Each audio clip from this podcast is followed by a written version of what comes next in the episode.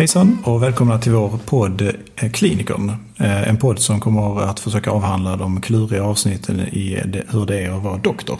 Eh, vi kommer att prata lite om kliniska symptom, behandlingar, utredningar, läkemedelsterapier och annat smått och gott som man ställs inför i sin kliniska vardag. Podden görs i samarbete med Böringer Ingelheim och jag som pratar nu heter Fredrik von Wåren och jag är doktor på internmedicin i Malmö-Lund. Och jag som pratar nu, jag heter Kristin Sävall och jag jobbar också som doktor på internmedicin i Lund. Eh, och det här avsnittet idag kommer att vara avsnitt nummer två i en serie om eh, venös tromboembolism. Eh, I föregående avsnitt så pratade vi om vem som skulle utredas och hur man skulle utreda och när man skulle utredas. Och nu tänkte vi ta hand om utredningens utfall, det vill säga vad ska vi göra när vi har hittat den där proppen? Ja. Och det kan ju vara lite klurigt. Ja, vad tycker du? Jo, men det kan det. Ja. Nej, men det, först ska man ju tänka på hur påverkad patienten är. Ja. Det är ju inte alls alla som behöver läggas in. Nej. Vi, jag tror vi lägger in för många egentligen. Eh, många kan ju hanteras i primärvården om det är en, en enkel DVT där du vet att de har en, en disponerande faktor. Mm. Eh, där de skulle kunna sköta behandling själva. Ja precis och där kan man väl säga att de flesta patienter som kommer med ett svullet ben och träffar sin distriktsläkare kan ju gå till ett ultraljud eller gå eller transporteras till ett ultraljud i alla fall och få sin diagnos och sen sättas in på behandling.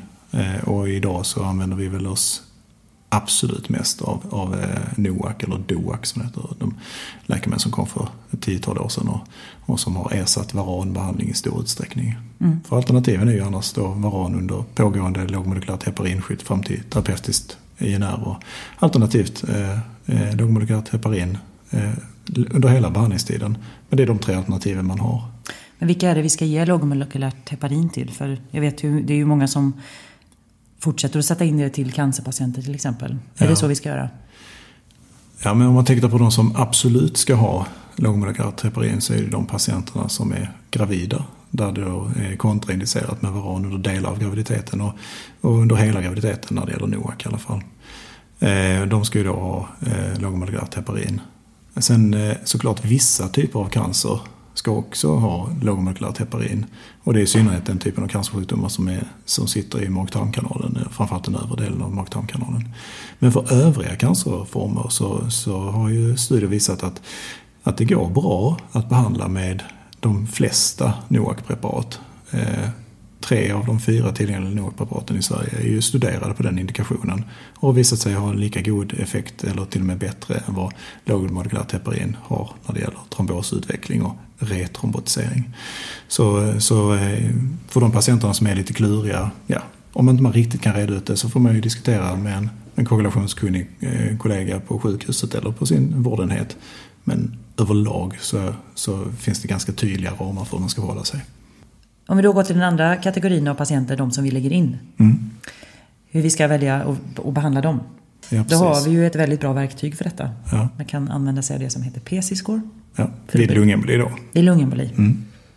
Det är väldigt få DVT-patienter som blir inlagda. Mm, mm. Ja men det stämmer. Om man håller sig kvar lite bara vid dem för att så, så kan vi bli av med dem sen så behöver vi inte prata om dem mer sen. Det låter bra. Men, men patienter med med eh, stor symptomutveckling av sina tromboser eh, som till exempel vid flegmasi eller stora smärtor eller cirkulationspåverkan i övrigt i den extremitet som är påverkad. Då lägger man in de patienterna och de patienterna är oftast föremål för mer invasiv eh, propplösande behandling, eh, kateter, eh, ledtrombolys eh, etc. De är få men de är väldigt vårdkrävande och också förknippade med ganska hög komorbiditet. Det finns ett särfall bland de patienterna, ett syndrom som heter May, eh, May-Turners syndrom där man har en lite avvikande anatomi med, med vena cava inferior där den delar sig till, till eh, inguinalvenerna och eh, vena iliaca och då får patienterna, som är oftast ganska unga, trombos i hela benet. Eh, och det, det, kan vara väldigt klurigt. Men de är få, men, men de finns. Eh, och de är ju lite av ett särfall såklart. Och där brukar man oftast prata med en koagulationsexpert eller en kärlmedicinare för att, för att få ledning i hur man ska gå tillväga. När vi också är inne på de här patienterna så ska vi också nämna att det finns något som heter vena cava-filter. Ja. När man ska använda det. Det är väl så att det är för patienter som har en hög blödningsrisk till exempel och där man har en konstaterad DVT. Precis. Mm. Ja, men för, som, som de patienterna som, som kanske har en cancer i botten, som, som var de där lite särfallspatienterna, som, eh, eller som börjar blöda när man väl har satt in den traditionella terapin och man känner att man är mitt emellan två olika problem. Eh, men, men båda två är viktiga att ta hand om samtidigt och då är ju vena cava-filtret lite av en exit såklart. Att man kan, man kan eh, få det på plats och minska risken för central embolisering och samtidigt ge en låg eller i alla fall lägre dos av, av antikoagulantia än man hade från början. När man ser att de tål den blodförtunnande behandlingen så ska man också avveckla venacavafiltret igen. Ja. Om det skulle funka. Det är tänkt så i alla fall. Ja. Ja. Kan vi gå vidare till lungemboli nu? Ja, jag vet du är sugen på att snacka om det. ja, det blir så. När det, det är oftast det vi hanterar när vi är på sjukhus. Ja, det är den, det är den vanligaste akuta svåra sjukdomen i alla fall av, mm. av venös tromboembolism. Men då använder vi oss i alla fall mycket i den kliniska vardagen av det som heter PC-score. Det är för att få en, en, en idé om vilken nivå och hur patienten ska vårdas, hur länge och vilken behandling man ska sätta in direkt. Mm. Ehm, du får en, ett visst poäng som gör att du hamnar i olika kategorier där du kan hamna i då hög risk, intermediär hög risk, intermediär låg risk och låg risk. Mm. Det låter ju skitenkelt. Visst gör det? Ja. ja, men jag, jag tycker faktiskt det är en av de bättre äh, sakerna vi har att använda oss av när vi ska försöka göra någon form av ja, jag riskbedömning. Håller, jag håller med dig att det är ju användarvänligt. Sen är ju all form av all, eh, algoritmifiering av eh, sjukvård eh, det, det, kommer ju inte helt utan eh, potentiella problem. Eh, och eh, när det gäller de som befinner sig i varsin ände av det här, alltså låg risk eller hög risk, då är, det, då är saker och ting oftast lite enklare. Det är ju de där som är intermediära som ibland ställer till lite bekymmer för hur vi ska förhålla mm. oss. Mm. När man använder sig av PC-score så ingår ju också eh, i eh, utredningen att man också gör en ultraljud på hjärtat eller en eh, skiktröntgen där man kan se högerkammarbelastning. Mm. Så det ingår ju när de är inlagda.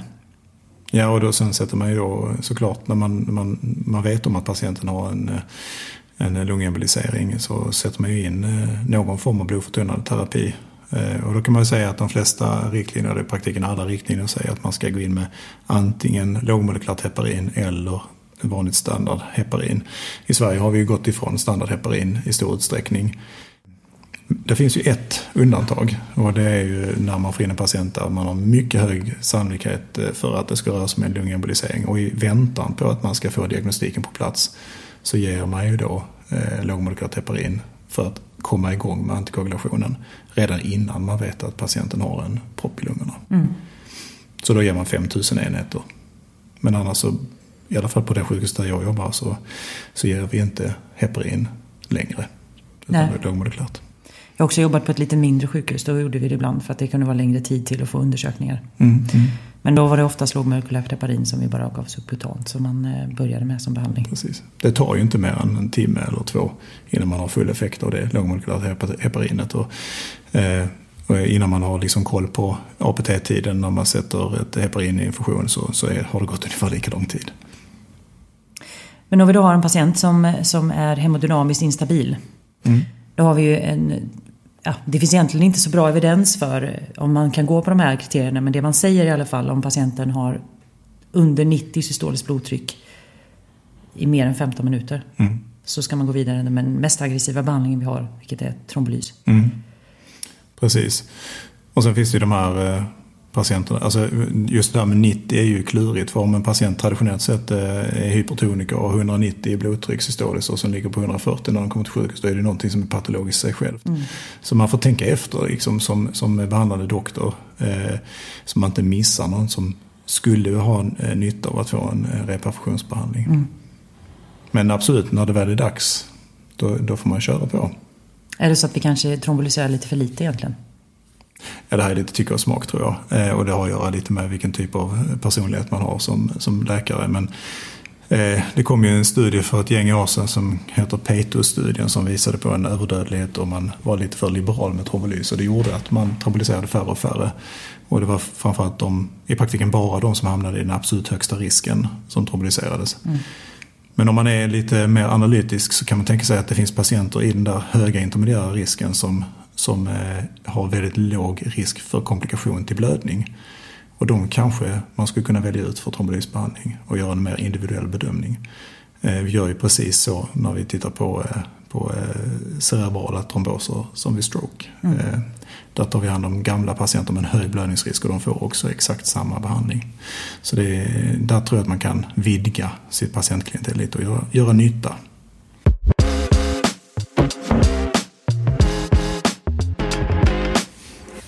Då har vi varit inne på trombolys och vi har pratat om NOAC. Ja. Vi har också trombektomi. Ja. Men ja. det är få. Och väldigt ovanligt. Det kräver ju ett eh, center, ett högspecialiserat center. Gärna med tillgång till ECMO. Ja. Om man ska använda sig av den här typen av behandling.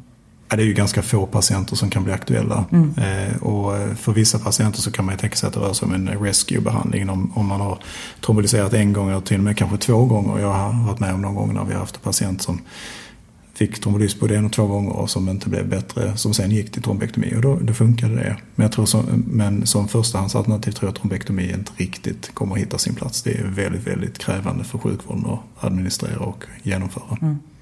Hur är det med så här kateterledd aktilys? Jo men det kan man ju också göra. Jag, jag, tror att det har sin största plats när det gäller mer perifera emboliseringar, alltså till, eller i, i extremiteterna. Eh, för centrala embolier så eh, ja, det, nu talar jag kanske mot bättre vetande men det, det, är, det är ju eh, omständigt att komma in i, i pulmonalisträdet och sen gå vidare till varenda segmental gren. Och jag tror att man kan göra större nytta med, med systemisk trombolys faktiskt. Mm. Men för enskilda patienter, när man säger att nothing else works, så får man ju ta det som finns till buds. Mm. Hur länge ska man behandla patienterna då? Med trombolys? Inte med trombolys. Ganska kort tid. Nej men, eh, ja precis. Jag, tänker, jag vill bara stanna kvar lite vid trombolysen en liten sväng. Mm. Och det är ju det här med komplikationerna till trombolys. Man är ju väldigt rädd för, för trombolys, att det skulle blöda och sådär. Eh, och det är klart att det kan göra det. Eh, det blöder ju oftast ifrån eh, PVK och det blöder ibland från kateterinsättningar och sådär, eller näsblod. Och, och frågan är liksom hur man ska förhålla sig till det för patienten har ju en potentiellt sett dödlig sjukdom som man behandlar. Men man vill inte heller ge en dödlig blödning. Så det första du ska tänka på är det vanligaste du ska göra om du har en blödning, kompression. Ja, precis. Så har man näsblod, trycker på näsan om den sitter långt fram. Sitter den där bak, ja, då får man sätta en tamponad och, och se till så att näsblödningen blir contained så att säga. Men om man nu får en rejäl blödning under pågående trombolysbehandling då är det ju viktigast att stänga av droppet. Eh, så att man eh, avslutar behandlingen eller åtminstone pausar den. Så kan man fundera lite på hur länge håller den där effekten i sig? Ja, det är inte alls länge. Den, eh, det är väl några minuter bara. Ja, precis. Så när man väl har stängt droppet då är behandlingen borta. Men om man då har en, en väldigt allvarlig blödning, ska man försöka reversera effekten av trombolys? Alltså effekten av trombolysen i sig, alltså eh, TPA-effekten, den eh, behöver man ju inte bry sig om att reversera för den försvinner ju med detsamma nästan. Däremot om patienten har blött jättemycket så kan man ju behöva fylla på med lite koagulationsfaktorer och så, så att patienten får lite bättre förmåga att stänga av sin egen blödning. Mm. Smart. Ja. Men däremot så är ju problemet, det finns ju, man kan ju tänka sig att man får blödning på flera olika ställen. Eh, det, det sämsta stället för blödningen är ju intrakraniellt. Mm. Eh, och där har vi ju, eh, det, det, är ju en icke komprimerbar blödning och, och, den är ju svår att häva när det väl har startat. Eh, så det är ju där vi behöver vara extra försiktiga, mm. tänker jag. Har vi fler saker som vi ska nämna när det gäller just behandlingsalternativ? Ja, ja, kanske det. Eh, diskussionen just med vilka läkemedel man ska sätta in. Eh, det, det, har ju kommit en del studier på att man kan polyklinisera patienterna. Eh, när jag började jobba inom medicin så alla lungembolier lades in. Alla lungembolipatienter. Eh, och så låg de på sjukhus någonstans mellan en och tre dagar. Så gör man inte längre, men jag är också yngre. Nej, exakt. Du är lite yngre än vad jag är. Nej, men jag håller med dig. Det, det, och, och, och då försöker man hitta så stratifieringsmetoder för det. Och, eh, man brukar väl säga eh, fler än två segmentala artärer eller 40 procent eh, på skintområdet som är traumatiserat. Eh, då ska patienten läggas in på sjukhus för insättning av terapi och de andra patienter som har lägre eh, så att säga, ut, utsträckning av trombotisering de kan man polyklinisera med NOAC-behandling. Och det är ju jättebra för patienten att få lov att kunna komma hem och med säkerhet veta att, han, att de har en effektiv terapi. Det är ju jättebra. Mm. Om man då ska fundera på hur länge man ska välja att behandla patienter. Det beror ju också på hur stor trombosbörda det har varit, hur påverkade de har varit, om det finns någon organskada. Det vanligaste är ju, som vi nämnde tidigare, att det är, finns en tydlig risk som har gjort att patienten har fått en trombos. Då är det vanligaste man behandlar i tre månader. Mm. Om det är en liten trombos i extremiteterna. Mm. Men den lägsta tiden vid lungembolisering är, har jag, fått, ja, precis, har jag också mm. fått lära mig. Och frågan är om det är evidence-based eller bara decide, decided medicine. Men, men eh, precis som vid andra behandlingslängdsdiskussioner, vi kommer ha ett avsnitt lite längre fram om, om antibiotikabehandling. Så någonstans måste man ju bestämma sig mm. för vad man tänker och, och, så här är det bestämt. Små tromboser i nedre eller överextremiteten tre månader, lite större tromboser sex månader. Och sen är det det här med recidiv. Man ska alltid bedöma om det finns en hög risk för recidiv och i så fall kan man ju överväga en livslång behandling. Ja, och vid recidiv så blir det en livslång behandling. Mm. Ska man, eh, måste man träffa patienterna på uppföljning? Behöver man göra ett ultraljud på hjärtat?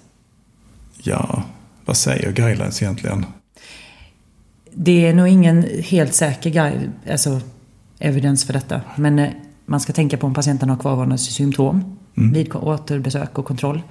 Har de dyspné, dålig kondition, symptom på att de fortfarande har en skada av den här trombosen, då är det nog relevant att göra ett ultraljud på hjärtat mm. för att se om det finns någon eventuell förhöjt tryck i lungkretsloppet. Precis.